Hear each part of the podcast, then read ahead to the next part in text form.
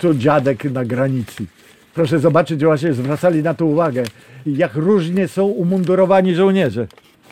O, to był dziadek. Przystojny facet, nie? Przystojny. Miał prawie 1,90 m wzrostu. To się, to się wszystko wiąże, bo on równocześnie był przed wojną szefem PCK na Lubelszczyznę. A w czasie wojny PCK działało i równocześnie pełnił właśnie rolę wakant. W każdym razie, kiedy Rosjanie go wywieźli, Czerwony Krzyż Międzynarodowy dosyć gwałtownie upomniał się o niego. Odłączono go od tego procesu 16 i po stosunkowo niedługim, chyba niecałe dwuletnim okresie wrócił do Polski. O, tutaj tak patrzę, że to akurat, widzi pani, pełno takich gadżetów gdzieś. Z okazji jubileuszu 55-lecia honorowego krwiodawstwa tam. Zygmuntowi Barszczewskiemu zarząd klubu. A, to wszędzie gdzieś tam poobstawiane.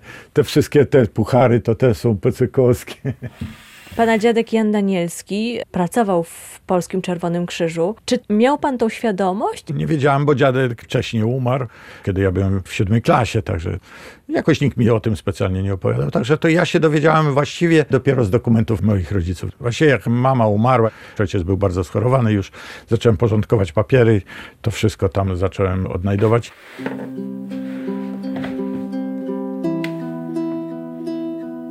Zygmunt Barszczewski, podobnie jak jego dziadek Jan Danielski, mocno zaangażowany był w działalność Polskiego Czerwonego Krzyża. Był też honorowym dawcą krwi. Pana Zygmunta po raz pierwszy spotkałam na 55. obchodach istnienia lubelskiego oddziału okręgowego Polskiego Czerwonego Krzyża.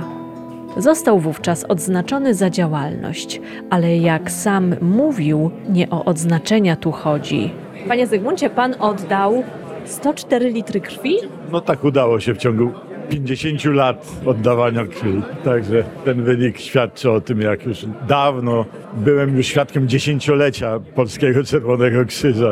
To wielka przyjemność dostawać medale, ale ja staram się no, nie epatować nimi. Rzeczywiście no, nazbierało się trochę tych odznaczeń, łącznie z Krzyżem Kawalerskim, Złotym Krzyżem Zasługi zasłużony dla zdrowia narodu, kryształowe serce i tak dalej, i tak dalej. To jest moja osobista satysfakcja i na poczesnym miejscu gablocie w domu sobie leżą.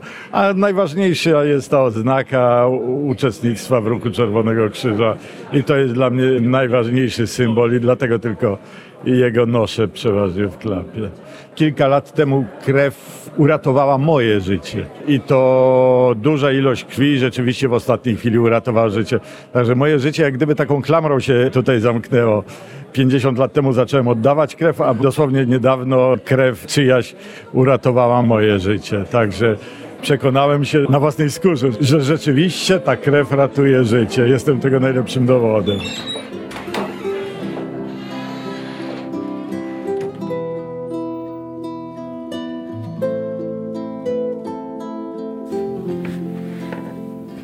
Byłem jeszcze w liceum, w 10 klasie liceum, kiedy bardzo lubiany w klasie kolega zachorował ciężko na kręgosłup. Poszedł do Otwocka, okazało się, że jest to nowotwór, że potrzebna będzie operacja i wtedy my całą grupą skrzyknęliśmy się i pojechali do tego Otwocka i oddali krew. Oczywiście przebadano nas, nie wszyscy z nas oddali, nie wszyscy mogli, no i okazało się, że ja mogę i nic nie stoi na przeszkodzie. No i to był ten pierwszy przysłowiowy raz. Żona, Wanda Barszczewska. Bo jak go poznałam, to już był dawcą. Czy to jakoś pani zaimponowało? Może troszkę, może troszkę, ale wydawało mi się bardziej, że myślę sobie, jak człowiek słucha wśród znajomych, że tyle tej krwi potrzeba jest i że on się zdecydował na to, no to uważam, że to jest duży plus, że tak powiem, wzięty pod uwagę później. Byłam dumna, że mam takiego chłopa, który bardzo sobie z tym ładnie radzi i też jest dumny, że nie tylko sobie pomaga, ale i innym normalność była dla nas. No. więcej czasu potem zajęła już praca w klubie, w PCK w ogóle, w zarządzie miejskim. Nocami, dniami czasami nie było, wyjeżdżał gdzieś po różnych klubach, gdzieś się tam spotykali. Chrubieszów, nie Chrubieszów, Włodawa, nie Włodawa, krańce województwa i to się wracało nieraz nad ranem dopiero, bo wieczorem spotkanie, potem wrócić, dojechać To nieraz była i pierwsza w nocy, i druga w nocy, ale dzięki temu jakoś można było ogarnąć cały ten ruch. To jest wszystko wolontariat, to jest społeczna praca. Byłam czasami aż troszkę taka zdumiona. Mówię, idziesz, tyle tracisz zdrowia. I mówię, daj sobie spokój. No w końcu jak już choroba go dopadła, to dopiero zrezygnował, bo, bo już nie miał siły po prostu. No i tylko wtedy zrezygnował, ale nie dlatego, że nie płacą. To nie wchodziło w To, to było właśnie, żona dobrze powiedziała, to, to o tym się w ogóle nie myślało. ale w ogóle nie myślało Jedyna satysfakcja to z tego, co się robi raz, że doceniają dwa, a trzecie to jednak wracamy z kolei do tematu tych odznaczeń, że czasami jak się bardzo docenią, no to dostaniesz coś na klapę, ale to jest naprawdę trzeciorzędna sprawa. Robi się, no bo, Bo się robi. no bo tak trzeba robić.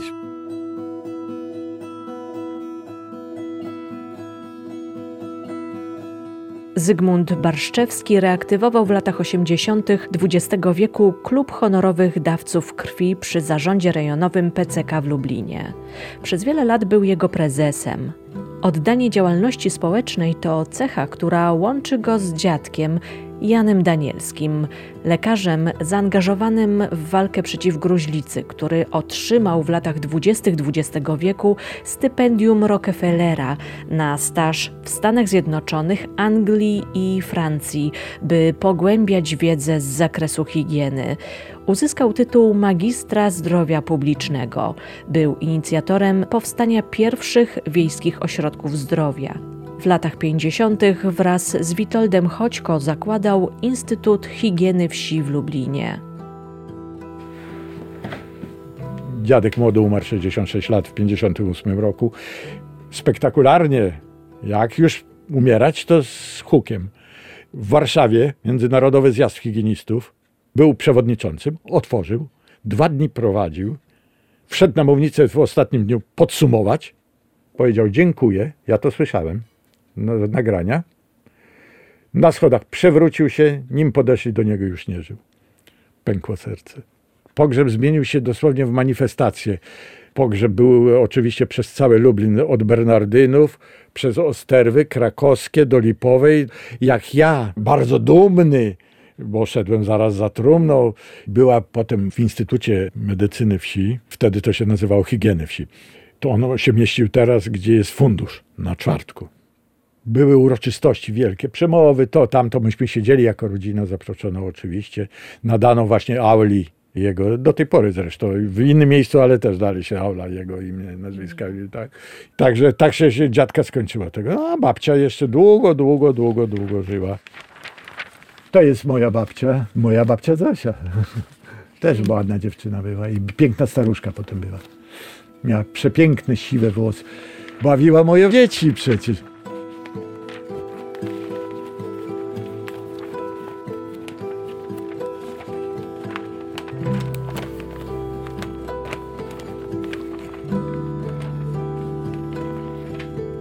Ojciec mojego dziadka, Henryk Danielski, po administrowaniu w różnych majątkach, bo malarstwo w młodym wieku w Paryżu studiował, potem malował, ale żyć czegoś trzeba było, a oni nie mieli dużych majątków, więc w paru różnych majątkach był administratorem. W końcu znalazł już taką posadę życia, że tak powiem, to znaczy to olbrzymi majątek i miasto jest zresztą połonne na Wołyniu był administratorem dóbr połonne i został takim niechcicem. Z dworkiem, pensją i tak dalej. Zarządzał piękne tereny sielankowe. Młodzież się znała oczywiście i Danielskich, i Mezerów. A więc Zosia Mezer, czyli moja babcia i jej brat Kazimierz i synowie Henryka, to znaczy mój dziadek Jan i młodszy Michał i siostra ich Maria, która mnie frajerze wychowywała potem.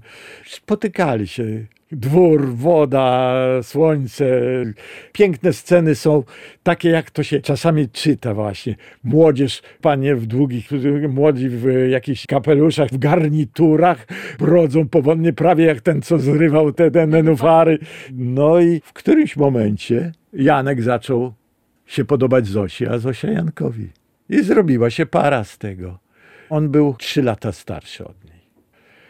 Chłop 1,90 m, przepiękny, Ona dosłownie piękna, to była piękna para. Pobrali się w 18 roku, jak już zaczęło być bardzo niespokojnie i wyjechali do Polski, bo dziadek, który już skończył medycynę, wstąpił natychmiast do wojska polskiego. Mam piękne zdjęcia jego. Został lekarzem, pogranicznikiem na południowej granicy, tam gdzieś Karpaty, Rumunia. Potem go przerzucali parę razy, a ona za nim to dziadek na granicy. Na fotografii, którą pokazuje mi Zygmunt Barszczewski, Jan Danielski stoi wraz z kolegami służącymi w drugim pułku strzelców granicznych. Zdjęcie wykonano w 1919 lub 1920 roku. Proszę zobaczyć, właśnie zwracali na to uwagę, jak różnie są umundurowani żołnierze.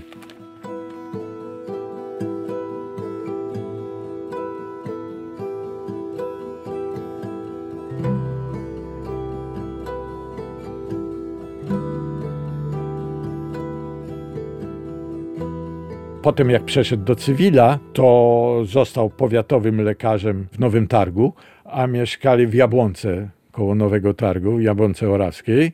To nie był ich dom, ale wynajmowali. Tam się moja mama i moja ciocia urodziły. Potem robił karierę naukową też. Był na Uniwersytecie Rockefellera. Jednym słowem zaczął prace naukowe pisać, coraz wyżej szedł w tych stopniach. Zresztą jego mało w Polsce potem było. W dokumentach, które pozostały po dziadku Zygmunta Barszczewskiego Janie Danielskim jest dyplom ukończenia studiów z higieny na Uniwersytecie Johnsa Hopkinsa w Baltimore w Stanach Zjednoczonych Ameryki. Rok ukończenia studiów to czerwiec 1929. Potem został już wojewódzkim lekarzem w Tarnopolu, to duże miasto, a w 30 roku z Tarnopola przyjechał do Lublina i tu już do wojny był naczelnym lekarzem wojewódzkim w Lublinie oraz szefem Polskiego Czerwonego Krzyża, no i naukowcem. W czasie wojny był delegatem rządu londyńskiego od spraw służby zdrowia, pseudonim Lech. I równocześnie pełnił właśnie rolę wakant. W biografii doktora jest aresztowanie przez Niemców i pobyt w więzieniu na Zamku Lubelskim, a także aresztowanie przez NKWD i zsyłka do łagru. Także siedział krótko na zamku, ale pomagał Czerwony Krzyż Międzynarodowy. On jako jedyny z tych przedwojennych polsko-czerwonokrzyżowców kontynuował działalność po wkroczeniu Niemców pod nazwą Polski Czerwony Krzyż, ale miał szczery zamiar, bo to wiem, zejść, że tak powiem, z Polskim Czerwonym Krzyżem do podziemia. Choć Niemcy najdłużej jeszcze tolerowali Polski Czerwony Krzyż, ale nie wytrzymali. Rozgonili całe bractwo, ale nie chcieli zrywać kontaktów i do końca nie zerwali Międzynarodowym Czerwonym Krzyżem. W związku z tym stworzyli coś takiego, co się nazywało Rada Opiekuńcza. To była namiastka Czerwonego Krzyża, ale żeby już nie było polskiej. I zaproponowano wtedy, i dziadek się zgodził, firmować ten Czerwony Krzyż. Mam takie zdjęcia nawet z oficerami niemieckimi. I dziadek miał możliwość opiekowania się na przykład rannymi żołnierzami polskimi. Po wojnie jako delegat rządu londyńskiego, nim jeszcze Rosjanie weszli i się dobrze rozeznali w pierwszych dniach, to już oni zawiązali pierwszy nieformalny komitet rządowy. Nawet wybrali siedzibę na ulicy Chopina. To jest bardzo mało znane fakty i już chcieli obradować. Dziadek miał być ministrem zdrowia w tym rządzie i w tym momencie Rosjanie się połapali, że oj, to niedobrze. Ale żeby zachowywać pozory, bardzo grzecznie zaprosili całe towarzystwo na rozmowy, jak to się ukonstytuować. I cóż, tam już ich skuto, zawieziono do Świdnika, ze Świdnika do Moskwy, Łubianka i to był ten słynny proces 16. 16 w końcu ich zostało, ale tam ich więcej wzięto. Z paru miejsc, nie tylko z Lublina.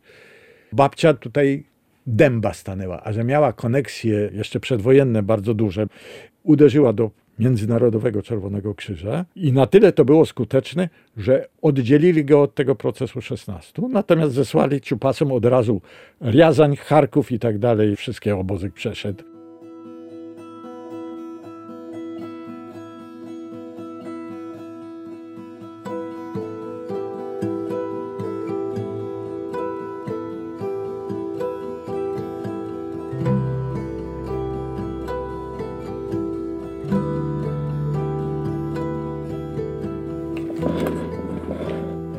A pokażę, jeśli pani pozwoli, jeżeli ja się nie za bardzo rozgadałem. To jest ciekawostka, która dopiero czeka i przepraszam, że ja tak ważę, ale inaczej się nie da.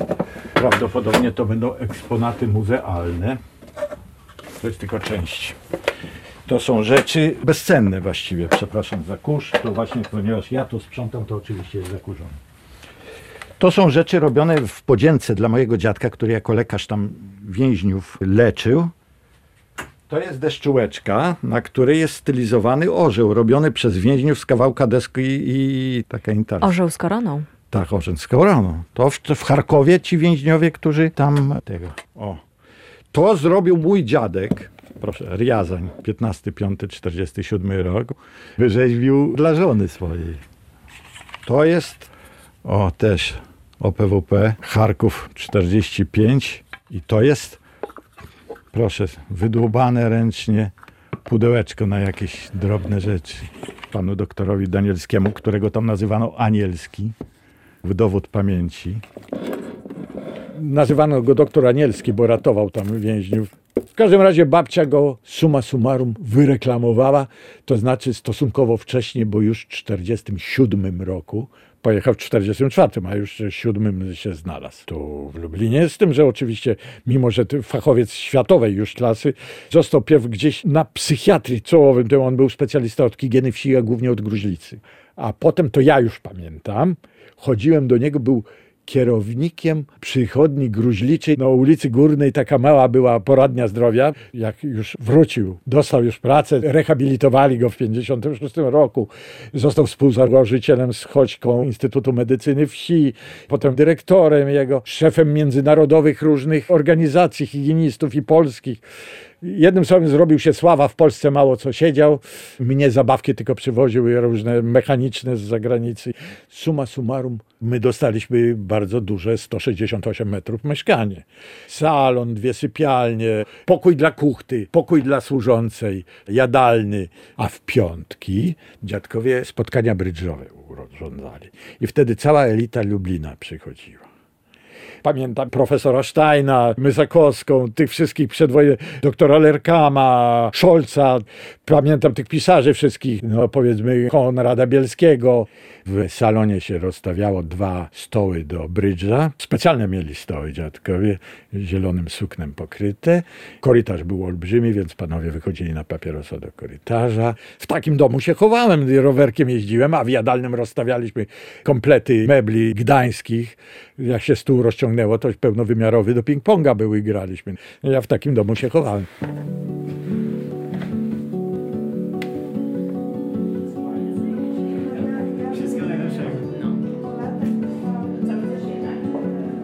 Zygmunt Barszczewski cenne rodzinne pamiątki po dziadku Janie Danielskim przekazał do Archiwum Państwowego w Lublinie, by służyły następnym pokoleniom. Także to są niesamowite dokumenty i powiem, że przekazał nam trzy piękne archiwa, które składają się na jeden zespół archiwalny. Agnieszka Konstankiewicz, kierownik oddziału informacji i udostępniania Archiwum Państwowego w Lublinie. Na uwagę zwraca również zachowana dokumentacja po dziadku pana Zygmunta Barszczewskiego, który był lekarzem w okresie międzywojennym w Lublinie. Pracował w Radzie Głównej Opiekuńczej, był przewodniczącym i niestety znalazł się właśnie w tej grupie, ze względu na to, że też był delegatem w rządzie w Londynie, która została po wojnie wywieziona do Moskwy i przebyła drogę różnych obozów poszczególnych. I z tego okresu zachowała się niesamowita kolekcja pamiątek, które wykonywali więźniowie dla Jana Danielskiego w zamian za udzieloną pomoc lekarską, ponieważ on tam będąc jako więzień jednocześnie leczył, leczył w takich warunkach obozowych, polowych. Zachowało się pudełko, które było wykonane na medykamenty przez więźniów, zachowały się warcaby, które wykonane, wystrugane były przez więźniów, ale zachowały się też piękne laurki, sztychy, które były wyryte w puszce wyprostowanej właśnie przez więźniów. Także niesamowite artefakty.